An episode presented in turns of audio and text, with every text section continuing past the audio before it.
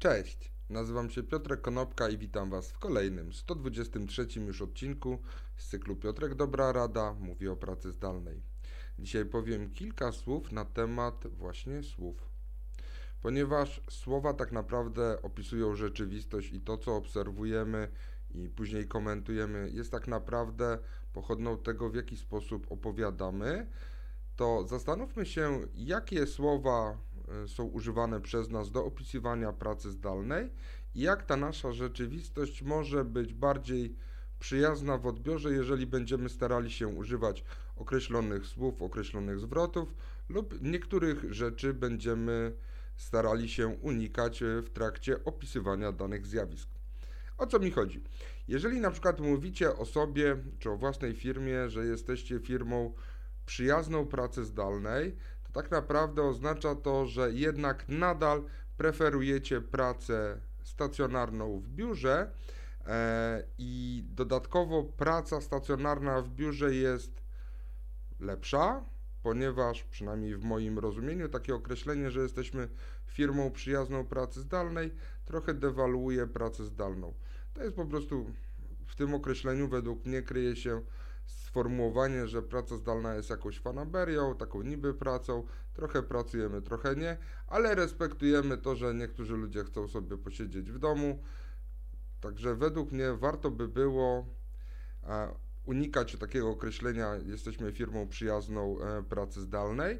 Być może warto zastąpić to określenie sformułowaniem e, praca rozproszona czyli pracujemy w sposób rozproszony.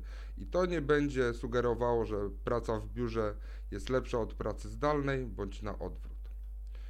Drugim zdaniem, którego e, według mnie wypadałoby unikać, jest zdaniem e, wszyscy teraz pracujemy z domu.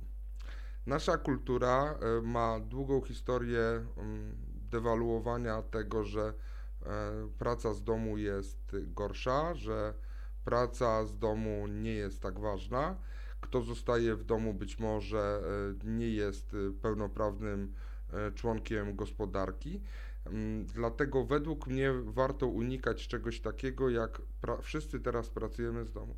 Ponieważ niektórzy z nas będą pracowali oczywiście z domu, niektórzy z nas będą pracowali z cichej kafejki, inni będą pracowali z jachtu na Malediwach to w ten sposób będziemy mogli powiedzieć lepiej, że pracujemy zdalnie, a nie, że pracujemy z domu, ponieważ to będzie też pokazywało mm, takie zaufanie do naszych pracowników, bo niekoniecznie człowiek musi siedzieć w domu i ja niekoniecznie jako menedżer muszę dokładnie wiedzieć, gdzie on w tym momencie przebywa. Ważne, żeby ta praca została wykonana tak, w jaki sposób się umówiliśmy we dwójkę. Trzecim zagadnieniem, na które warto zwracać uwagę w trakcie opowiadania o pracy zdalnej jest zdanie Dzisiaj jestem poza pracą, ale nadal będę online.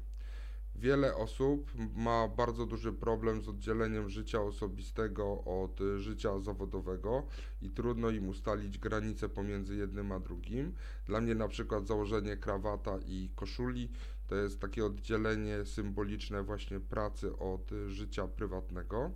E, natomiast jeżeli większość ludzi, jeżeli jest e, w domu i pracuje zdalnie z domu, to jednak ma problem z tym, żeby zdefiniować, co to znaczy być poza biurem.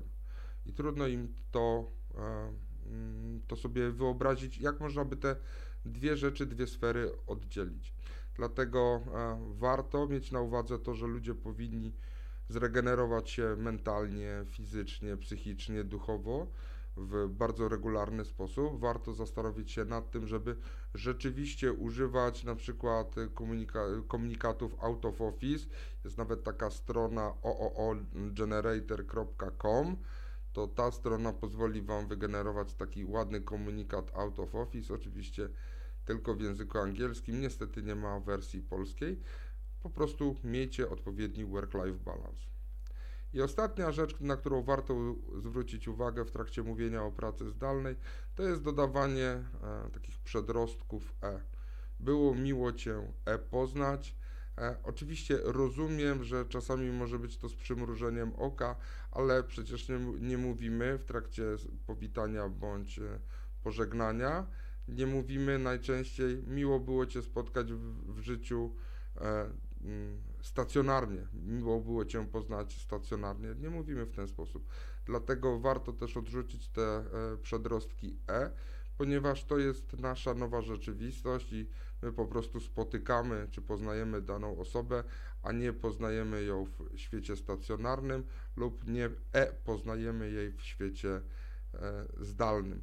Także według mnie słowa bardzo mocno opisują rzeczywistość i równocześnie definiują, w jaki sposób ta rzeczywistość jest odbierana zarówno przez nas, jak i przez naszych rozmówców. Zastanówcie się, jakie sformułowania, czy jakie zdania są używane przez Was i czy one wszystkie są tak optymistyczne, jakbyście chcieli. Dzięki serdeczne, do zobaczenia i usłyszenia w poniedziałek. Na razie.